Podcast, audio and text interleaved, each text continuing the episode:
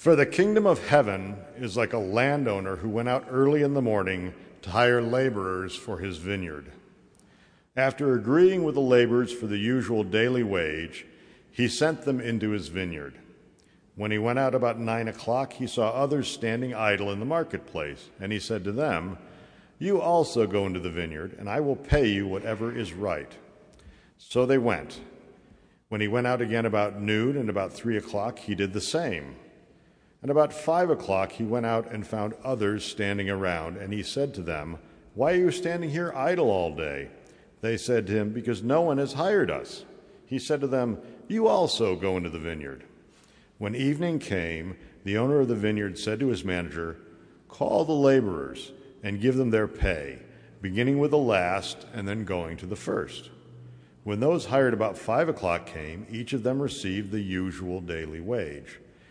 Now, when the first came, they thought they would receive more, but each of them also received the usual daily wage.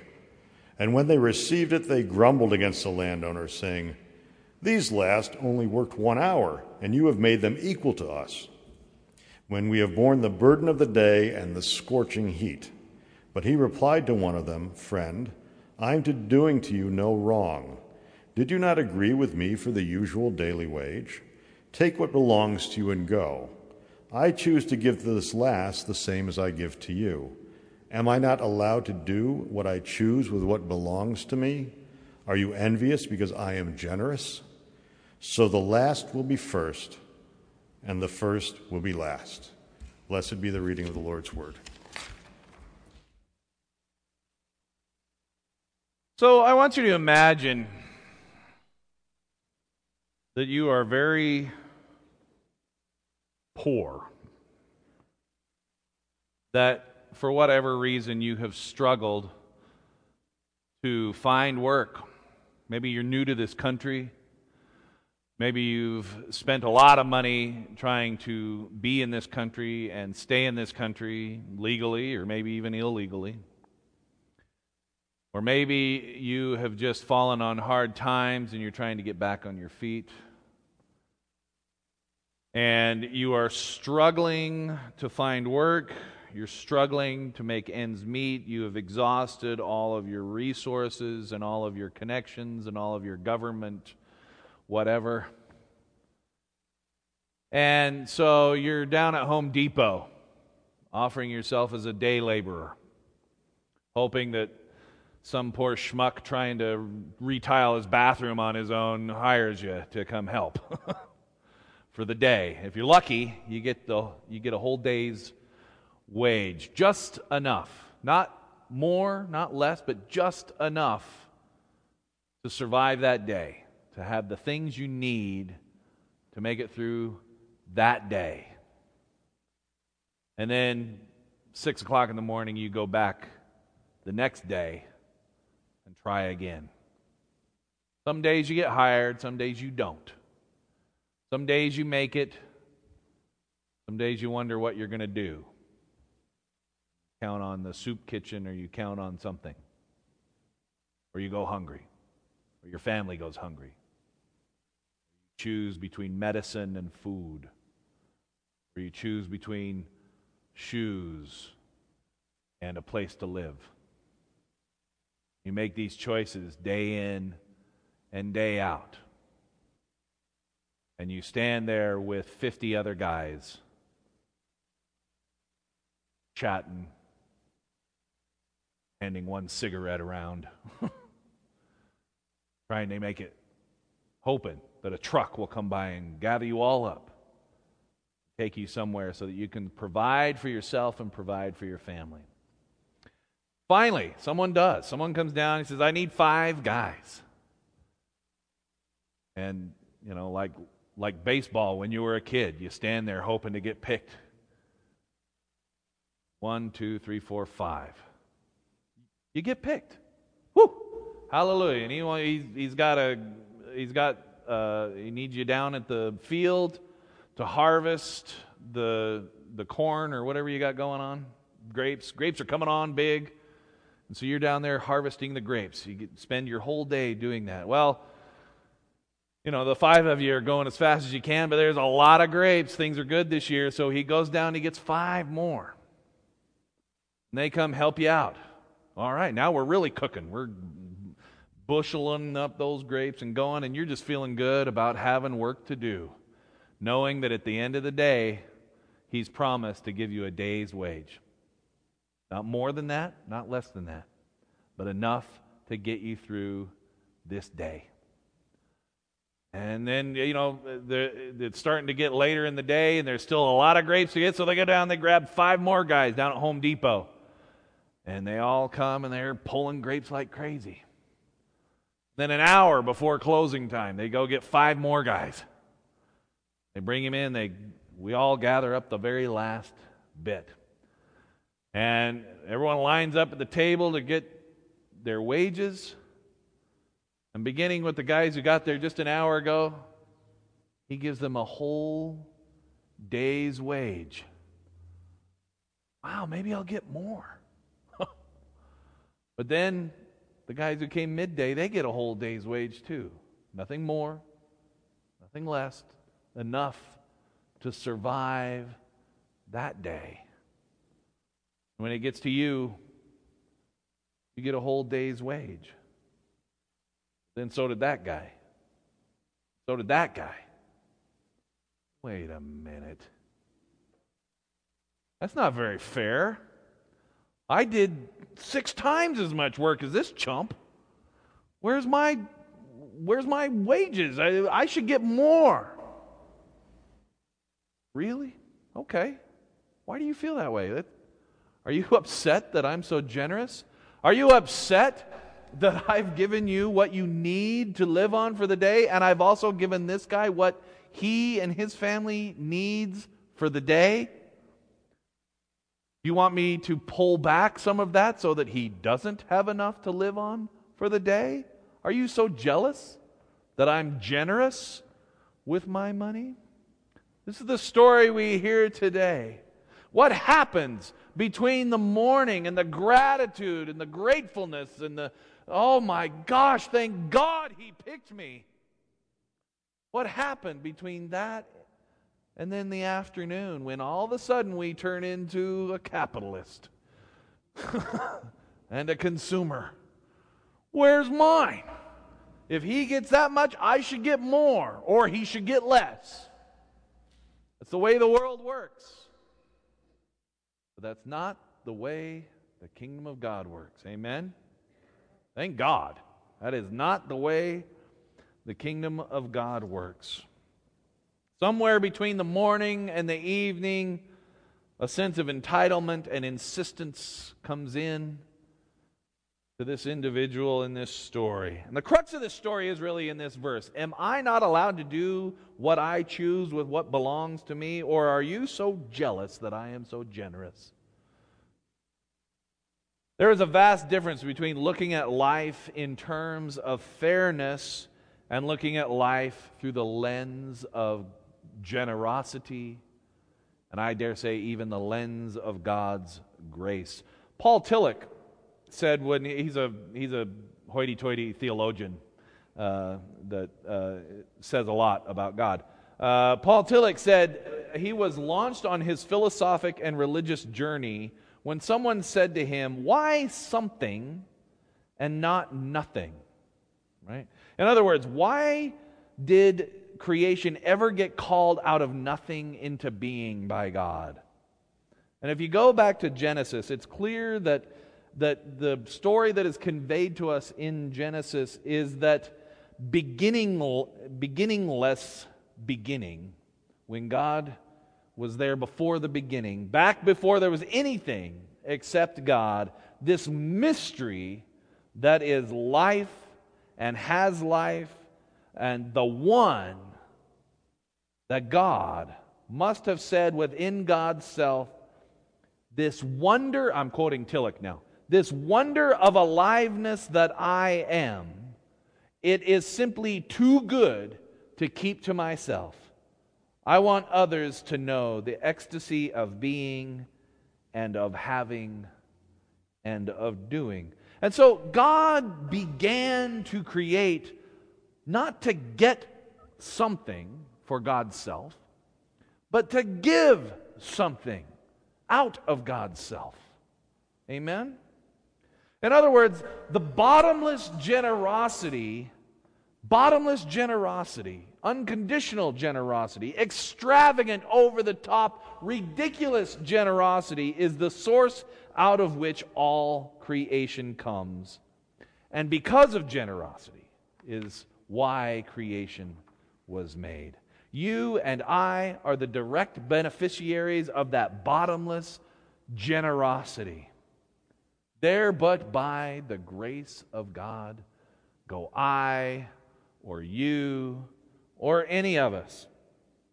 And if we stay in touch with that primal grace that marks the beginning of all of our lives, then the truth is we have reason to be grateful no matter what our particular circumstances. We no longer think in terms of fairness because quite frankly life is not fair. If we start if we start gauging it that way, it's not going to work out very well because someone is always going to have more than us and it's all uh, and oftentimes it's going to be unjustified completely. And sometimes people have less than us and it's also unjustified. And life is not fair except when it's rooted in grace Rather, we have, and when we are in grace, rather we have a reason to believe, uh, when, or beg your pardon, when we are focused on the fairness of life, we have reason to believe that we are entitled to something more than what God has blessed us with already. But when we are rooted in grace, we have reason to believe that the sheer wonder of aliveness is an unending source of joy and gratitude. But when life becomes a comparison, and when we begin to think that we are not so much the beneficiaries of grace, but the ones who are truly deserving, then we begin to think in terms of what is fair and what is not. And this, my friends, it's a, it's a formula for misery. Whenever I start comparing myself to someone else, it is miserable. Can I talk about Darren Hogan? Have I talked about Darren Hogan before? Darren Hogan was the, one of my best friend, frenemies in high school, and I love the man. I love the man. But he was always just a little bit better at stuff. He was always a little bit better looking. He always drew, drove a nicer car and always had a, you know, he, he was, and he, we used to do singing competitions together. And he was always half a point better than me every time. And it didn't matter that I did really well. I'd look over at him and I go, Darren beat me again. And I was disgusted. It's a formula for misery. Instead of rejoicing in how well I was doing and that I made it through without throwing up, uh, I, would, I would be in misery, utter misery, because I, once again I didn't beat Darren Hogan. He beat me. Uh, do what those favored few were who were hired first in the morning chose to do with their lives, and you will be miserable. If they had been able to stay in touch with the grace that had surrounded that event at six o'clock in the morning, if they had remembered and realized that before they woke up, they could not have made work happen, but it had been given to them. And I hope you recognize that work here is a metaphor, right? I mean, we're talking about more than laboring because I don't want to get hung up on the on labor practices in the United States. I'm not going there. But work is the metaphor here. And, and, and when they woke up, they could not make work happen. It was only given to them. It was, it was a generous gift that came to them. And if they had stayed in touch with that, they would have, they would have had reason to rejoice all day long. And the problem was that they shifted their focus from the grace and began to compare themselves to everyone else.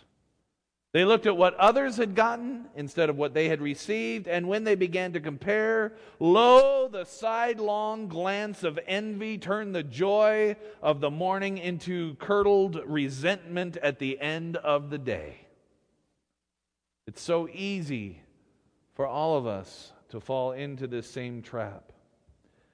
If you want to look at your aliveness in terms of the particularities of what you have or how you look, or your financial resources, your intellectual capacities, or whatever other kind of ruler you would like to use to measure yourself against someone else, and then compare yourself with those next to you, you will always find people who have more than you do, and therefore you have reason to be indignant.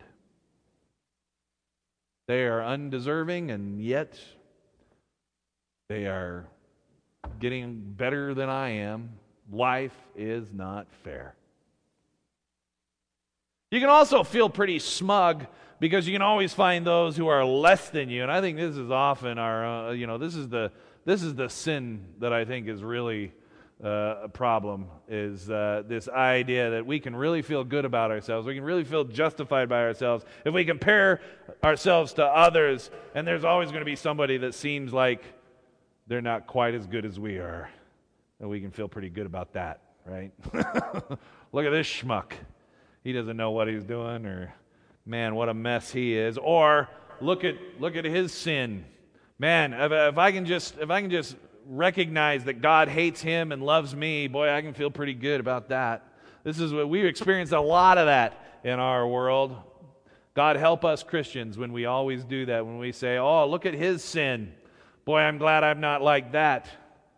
Thank God I'm like, uh, you know, I'm one of Jesus's favorites, and it's too bad this guy's going to hell, you know. But we can feel pretty good about ourselves when we can find someone who's so bad off they're going to hell, and uh, we can we can feel pretty smug. That's the problem. This is the trap we find ourselves in. We find ourselves feeling miserable because we're not a, we don't have as much, or we don't look as good, or we don't excel at much as much as the guy next to us. And so we have to find someone who's worse off so that we can feel good about ourselves. That is not the kingdom of God Jesus died for. Amen? That is not the world God intends us to live in. If you can see your life as a gift of God's grace and hang on to that sense of extravagant generosity of God's grace, you will find yourself content with yourself and generous toward others. Life will not be about fairness. It will be about grace, about embracing it, about sharing it, about expanding it, about enjoying it, having fun with it. It will be about generosity, experiencing it, practicing it, receiving it, and the benefits of it. I'm reminded of a story I loved as a child when I was a, when I was a little kid. There's a story about a fisherman. Humble guy. He really wasn't much of a fisherman. he, but he enjoyed it. I mean, it put food on the table, but uh, he enjoyed being out by the water and hanging out. And, you know, when they're mending their nets, they sit around and tell, you know, crazy stories and make off color jokes and all that kind of stuff and enjoy one another's company. It's a good life. Goes home to his wife and they have a humble little house and, you know, they, do all right. He's out fishing one day and he throws out his net. And he pulls up this, man, this incredible looking fish all sparkly and and the fish says, "Hey there, how you doing?" And the guy freaks out. Wait a minute, this fish is talking. Hi, how are you? And he goes, "Look, I'm a magical fish, bub. If you let me go, and just let me go about my business, I'll grant you a wish, anything you want." The guy says, "Oh no, it's clear you're an extraordinary fish. You know, go, go ahead. I'll, I'll catch another fish, maybe." wow, I mean, yeah, have a good day. And so the fish is, waves his fin and says, okay, we'll see you around, and takes off. Guy decides to call it a day, goes home, and uh, you know, sees his wife there and says, Wife, listen, you wouldn't believe what happened. I caught this fish. Tells her this whole story about how this fish wanted to give him a, a wish. And she goes, Well, what did you wish for? He says, I didn't wish for anything. I, I let him go. He was a remarkable fish. You know, I don't. She goes, Well, geez, you idiot. Why didn't you ask for something? It's not like we live in luxury here. We could use something. Look at even my wash basin, you know, just has holes in it. Every time I do the wash, water just falls all over, you know, gets all over the house. It's a big mess. You could have at least got me a, a decent wash basin or something. Why? And goes, well, okay, I'm sorry. I wasn't really thinking like men do, right? We do this. Oh, I don't know. I'm sorry. I was just fishing. I didn't, uh, you know, I wasn't thinking clearly. And uh, she goes, well, go back and see if he'll give us a wash basin. So he goes back and he hollers out to the fish, magic fish, it's me again. Fish pops up, says, hey, how you doing? He goes, you know, uh, I wasn't thinking earlier, and my it's not for me really, but my wife would dearly love uh, a new a new wash basin. Fish goes, okay, done, not a problem. Takes off. So the guy goes whistling back, and sure enough, his wife is there, got a brand new wash basin. It's beautiful. It holds all the water. It's double capacity, right? You can do twice as much laundry. And uh, she's sitting there scrubbing away, and he goes, "Hey, babe, look at the look at that, huh? Pretty good, magic fish. He's that's impressive." He goes, "Oh yeah, great, a wash basin." That's wonderful. I get to do more laundry. This is this is are you are you crazy? This is this isn't you got a hold of a magic fish and this is what we come up with is a wash basin. Go back and tell look at our house. It's a, it's a disaster. Go back and tell them we need a new house. So he goes back and he goes to the fish. Hey hey fish, you know, it's not for me. It's not me. My wife would dearly love a new house. Ours leaks all over the place and I'm, I keep telling her I'll get around to it, but you know, uh, I haven't yet, so she's upset. Would you, you know, he's like, fine, have a new house, done. Go back home, you'll find it. Sure enough, new house.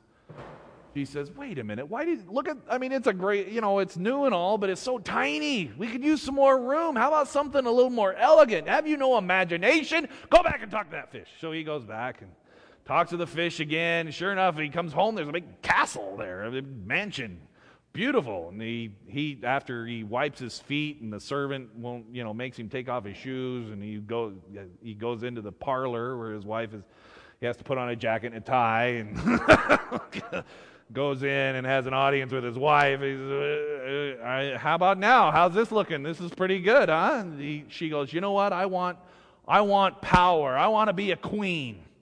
Go back and tell that fish I want to be a queen. So he goes back. Not for me. It's for my wife. She she would like to be queen. Okay.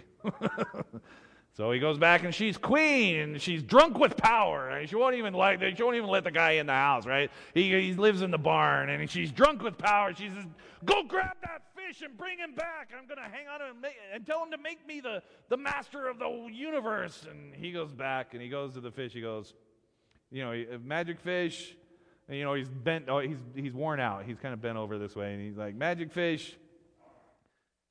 And he goes, Let me guess, your wife wants something else. He goes, You wouldn't believe what she's, she's drunk with power. He goes, Look, you know what? You have not asked for anything. I'm going to, you know what? I'm going to grant you something. So we're going to end this now. You just go home. I'll take care of everything. Guy says, Okay. Guy's kind of, he doesn't know what to expect. so he goes home, he comes up over the hill, and this is old beat up shack, leaky roof. Wife is out hauling the leaky old bucket, wash basin, dripping water everywhere. Comes walking up, got a smile on her face. Says, Oh, Honey, I'm so glad you're home. Great to have you home.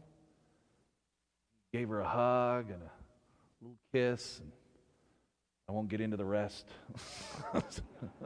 Not appropriate. What a difference. What a gift it is to recognize the grace of God.